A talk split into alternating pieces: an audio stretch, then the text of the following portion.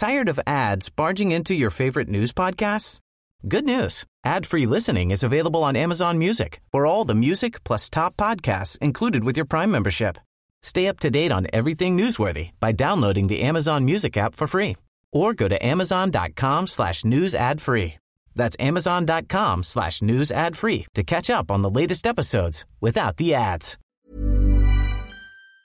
Traffic in Jackson or Meridian or cruising along the coast in Biloxi or Ocean Springs. MPB goes with listeners wherever they go. Your company's message can go along too. Go to mpbonline.org slash underwriting to find out how.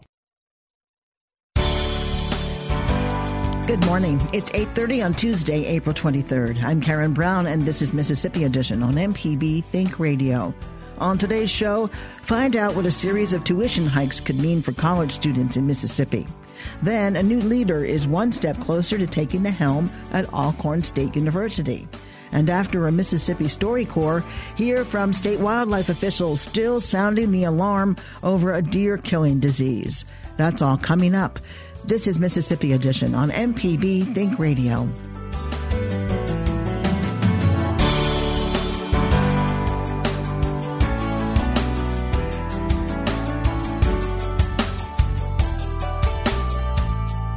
Mississippi's eight public universities are raising tuition by an average of 4% next fall.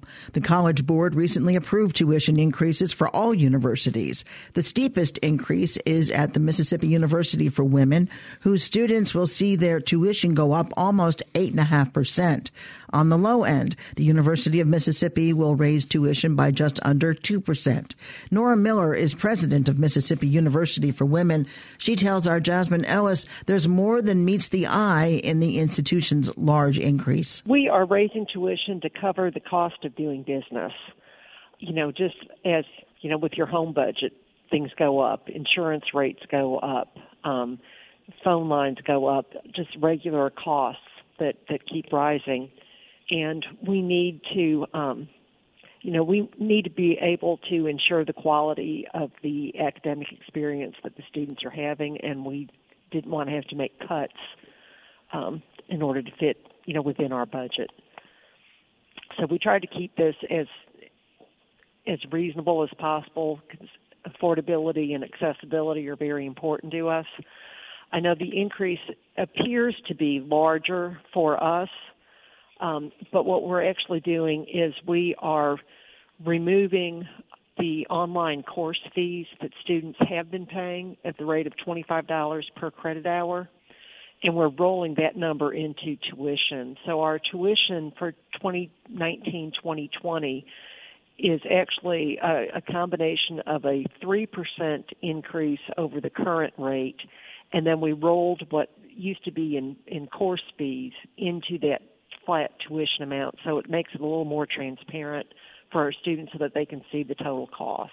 What impact does raising tuition have on students, especially students who might be, say, first generation or could be considered low income? What impact does that have on them? Well, it, it, it hurts them, of course. The increase that we have, um, because most of this they're paying anyway as the um, as the online course fee what they're actually paying more is, you know, around three hundred dollars a year. So when you spread that out over twelve months, it's not as much. Um, and we do offer payment plans for students where they can stretch their payments over a semester or over nine or ten months. So being able to know what the rate is now means that students can sign up for a payment plan and start paying it and spread it out over the course of this next year. I know you mentioned the payment plan. Does this mean a lot of students will have to get loans? I don't think this this increase is enough that um, students who who weren't already on on loans aren't going to be needing to take out a loan for an additional three hundred dollars a year. But um, students will have to use their money judiciously, and um, you know if they are taking out loans, make sure that they have that they are applying those loans to things that are going to help them be more productive as a student and make sure that they're paying for their fees and for their textbooks and, and all of that instead of um, more discretionary funds. What exactly is this percent increase? Is it, is it a full 4% and how much is it? The increase for students is um, as it, it appears to be a $585 a year increase, which is 8.6%.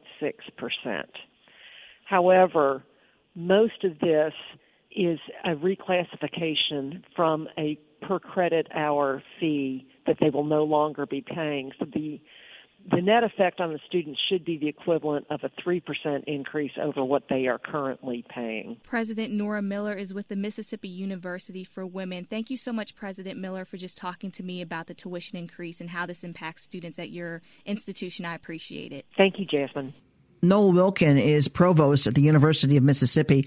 He tells our Jasmine Ellis high quality education costs money, but a public university in Mississippi is still a good bargain. First, I think it's important to know that we're committed to provide a quality education that rivals any public research institution in the nation. I think we owe that to our citizens, to our students, and to our alumni, and these funds are going to help ensure that we're able to do that. Uh, our increase this year is 2% for in state and out of state tuition. So we're actually lower than the in state average. What impact does this increase have on students, especially students who might be, say, first generation or considered low income students? Right. So here at the institution, um, we do have uh, generous scholarship packages that we offer to students for two purposes. One is for, for academic merit, for the academic achievements they've demonstrated, and the other is for need. And so, in fact, this year we're rolling out scholarships that are scholarship packages that are based on the needs of students in addition to their academic qualifications. For the students who may not receive scholarships, does this mean a lot of students might have to take out loans? That's possible that students would have to figure out ways to afford tuition. Uh, keep in mind that a four year education in the state still, even with our rate approaching uh, right around $8,700 per year for in state students, is extremely affordable and is lower than most in state tuition across the nation. Is there or was there another way for the university to get the funds that it needed other than raising tuition for students? Was there another way to go about that? Universities have two main mechanisms for permanent budgeted funds. One is from state appropriations, and the other is from tuition. And so those are the two main revenue streams that an institution has to cover the cost of the programs that it offers to the students. And as a result of that, if we don't see an appropriation increase, then of course we have to look to the other mechanism, which is uh, which is increasing tuition rates to cover the necessary costs at the institution. We're very thankful to the state legislature for covering the mandated increases to retirement costs and health benefits that are being implemented this year. We're also grateful that they provided some funds for the much needed capital repairs and renovations. However, the, the funds that come from this increase will go to cover things like utility cost increases, library cost increases, repair and renovations, capital costs, classroom renovations, program enhancements, um, all those kinds of things that we incur on an annual basis as a result of of operating our, our university. Do you have any advice maybe for parents or students who might be concerned about the tuition increase? Yeah, I would say that um, there's lots of mechanisms available to help students cover the costs of tuition to earn a college education, which increases their earning power for a lifetime we're giving students opportunities for an education that will enable them to use that education to pursue career opportunities and jobs for careers that will last 40 years or so. Uh, and so, a college education, particularly at the rate that we charge Mississippians, is extremely affordable given the benefits that students receive from earning a college degree. Dr. Noel Wilkin is Provost and Executive Vice Chancellor at the University of Mississippi. Dr. Wilkin, thank you very much. Thank you. I hope you have a wonderful day. In other news, the Mississippi College Board is tapping Felecia Nave to become the next president of Alcorn State University. Nave was named the board's preferred candidate at a press conference yesterday. She earned her undergraduate degree from Alcorn and currently serves as provost and vice chancellor for academic affairs at North Carolina Central University. Alcorn's Alfred Galtney served on the campus search advisory committee. This person would help move Alcorn State University progressively forward and make sure that we remain pretty much strong and stable throughout the years and maybe even grow even further to newer heights. Challenges that I believe is facing us with grants and cooperative agreements to also uh, be that champion for us. Felecia Nave will be at Alcorn tomorrow to meet with campus groups. Coming up here from state wildlife officials still sounding the alarm over a deer killing disease. That's after a Mississippi Story StoryCorps. This is Mississippi Edition on MPB Think Radio we treat our planet sometimes results in legalities.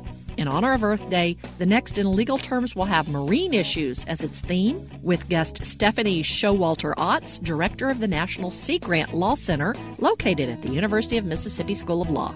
Coastal resident or not, this will be an informative and interesting show. We hope you'll join us today for In Legal Terms at 10 a.m. on MPB Think Radio and on the internet at mpbonline.org. This is MPB Think Radio. Mississippi is our mission.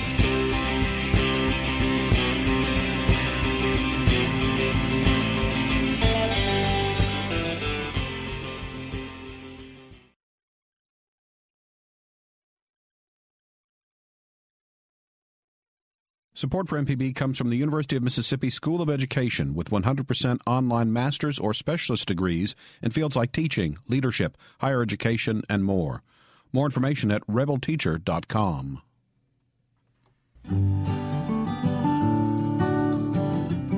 Billy Tullis was just 17 years old when she met the man who would later become her husband. At the time, he was in the military. Lavelle Tullis went on to be the chief of police in Jackson. Billy Tullis talks with her daughter Judy on the StoryCorps mobile tour in Mississippi. I was 17.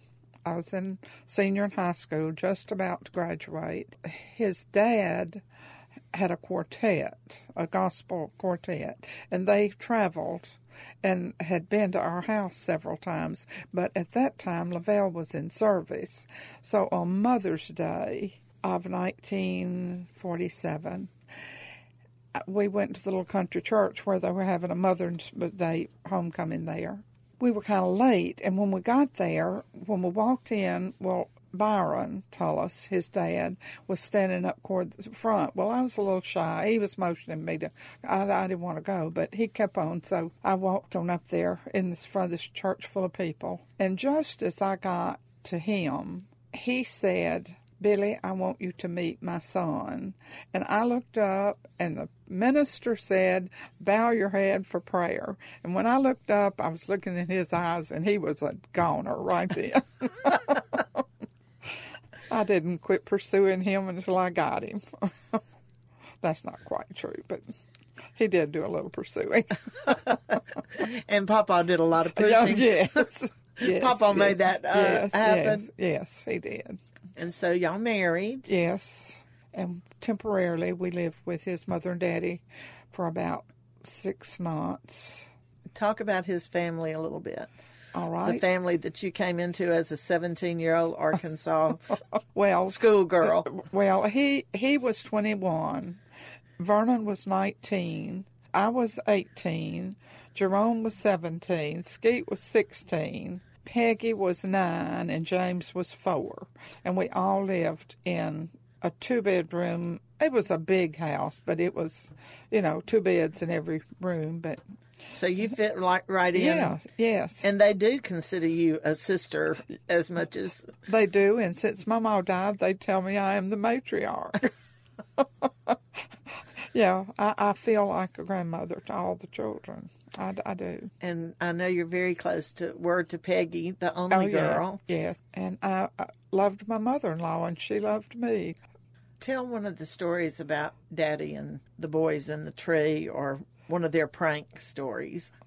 Oh, one of the things they played was to take a small pine tree and one would climb it and the others would pull it down and then they'd turn it loose and let it fling you off.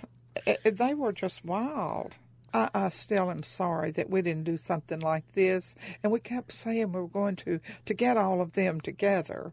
Cause but was, they played pranks on yes, each other. Yes, because it was always so interesting to have them tell it. One would start to tell it, and there would be several different variations of different opinions about that. I, I, one thing I want to tell you, and I may have told you this before, I always think it's so funny when differences of opinion about what happened. Sybil, when she was four years old, had phlebitis in both her legs, and her legs, I can remember, were as big as her her body. They were so swollen, and you know it's a miracle that she lived. I was seven, and I remember people were coming and to see her and bringing her little gifts, and you know that on the bed where she was, she'd have little gifts. You know, I was jealous. What can I say?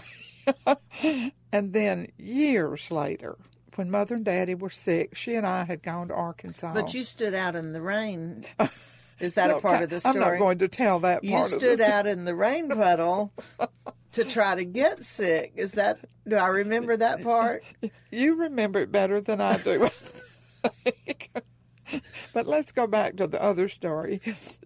We were in a hotel in El Dorado with mother, mother and daddy were in the hospital, and we were just talking about you know our childhood, and I was talking about that, and she said, well, isn't that funny? She said, I don't remember anybody bringing presents. All I remember is that my feet were so swollen I couldn't wear shoes, and you got new Easter shoes.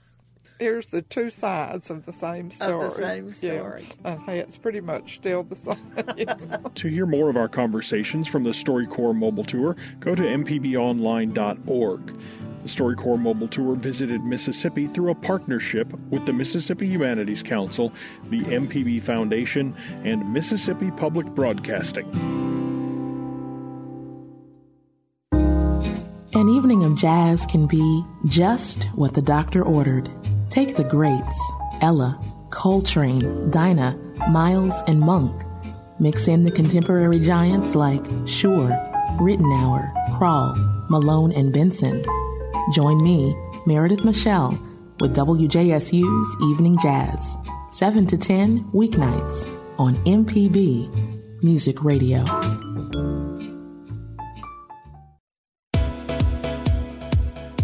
Have you been in this situation? You're listening to a great story on Think Radio in your vehicle, but now it's time to go inside.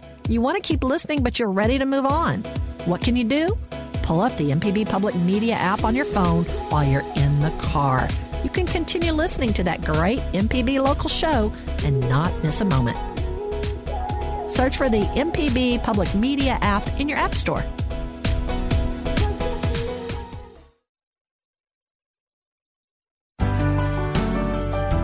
This is Mississippi Edition on MPB Think Radio. I'm Karen Brown. Mississippi's Wildlife Agency is still concerned about a fatal disease affecting the state's deer population. Symptoms of chronic wasting disease can include weight loss, listlessness, and stumbling. Russ Walsh is with the Mississippi Department of Wildlife, Fisheries, and Parks. He starts by explaining how CWD works. Chronic wasting disease is a member of a family of diseases known as uh, TSEs or transmissible spongiform encephalopathy. So basically, uh, this is a prion disease. It's a it's a misfolded protein. It's not a bacteria or a virus. Uh, it's a malformed protein that accumulates in the nervous and lymphatic tissue uh, of a cervid, such as a deer or elk or or moose, and ultimately it um, basically eats away their brain, uh, and, it's, and it's always fatal. Uh, so it it causes uh, weight loss and other neurological issues. Um, and, and, again, it's it's always fatal to them. Has Mississippi seen any animal besides deer that have chronic wasting disease? No, we have other susceptible cervids in the state, uh, such as you know elk, uh, but they are going to be uh, contained within high fence enclosures. So really, the only free-range animals that may be susceptible are going to be white-tailed deer. What should the public be aware of related to chronic wasting disease? Certainly, we, we want hunters to you know exercise caution uh, when handling deer or with any other wild animal because there are other diseases that are you know are, uh, of concern, whether it be through you know handling wild pigs or or white-tailed deer. So that's uh, you know across the board. Just always exercise caution when you're going to come into contact with you know bodily fluids of an animal, blood or, or what have you. Um, but the, the, one of the primary concerns here is uh, the impact to, to the resource uh, and how it may impact deer populations uh, down the road. again, that's a it's a uh, it's our hunting heritage. Uh, it's a, an economic industry for the state. Um, and so uh, this has long term implications for primarily uh, natural resources. How many deer since February of 2018 has Mississippi seen with CWD? 18 have been confirmed, 18 additional. In the same part of the state? They are spread across six different counties. Um, Issaquena is the only county that's uh, in the the south um, and over in the delta that has confirmed CWD.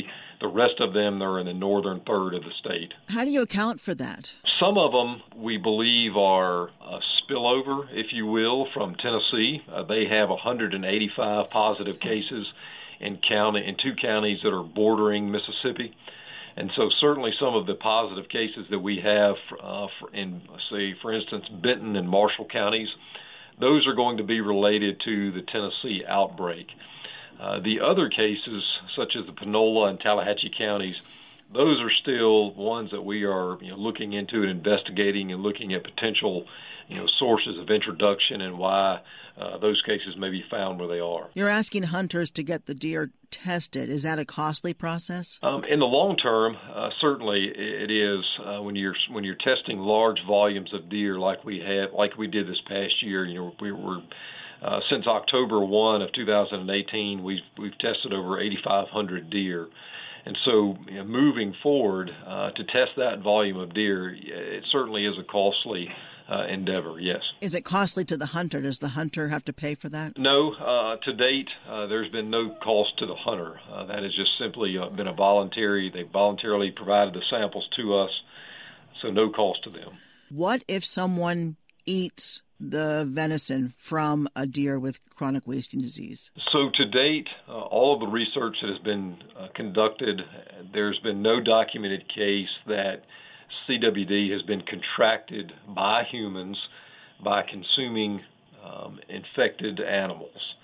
Um, the CDC still recommends that hunters exercise caution uh, because there's still research you know, being done on this issue. But to date, um, again, there's been no documented case that a hunter um, or human has contracted the disease. You are holding a series of public meetings about chronic wasting disease. What can people expect who attend? Sure. So there's going to be um, two primary objectives for these meetings. Uh, the first is to lay out uh, where we have been in the last year, uh, what we know uh, from our testing around the state.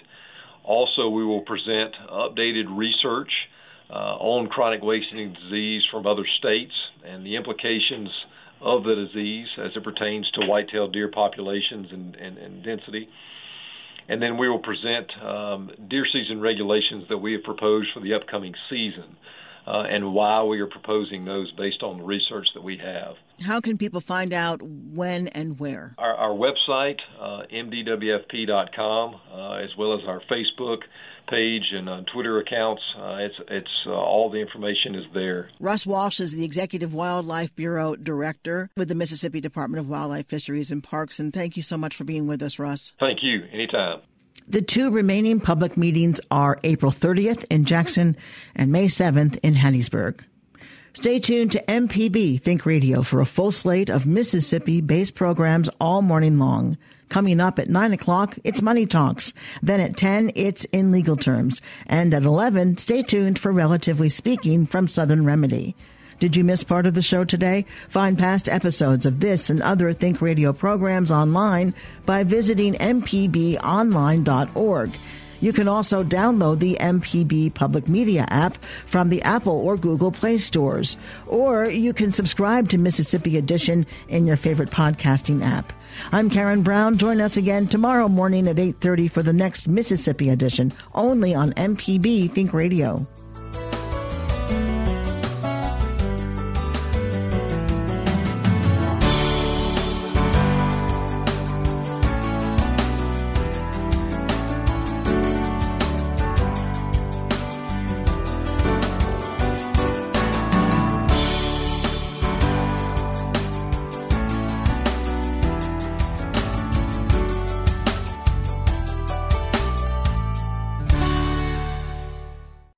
Support for MPB comes from the University of Mississippi School of Education with 100% online master's or specialist degrees in fields like teaching, leadership, higher education, and more.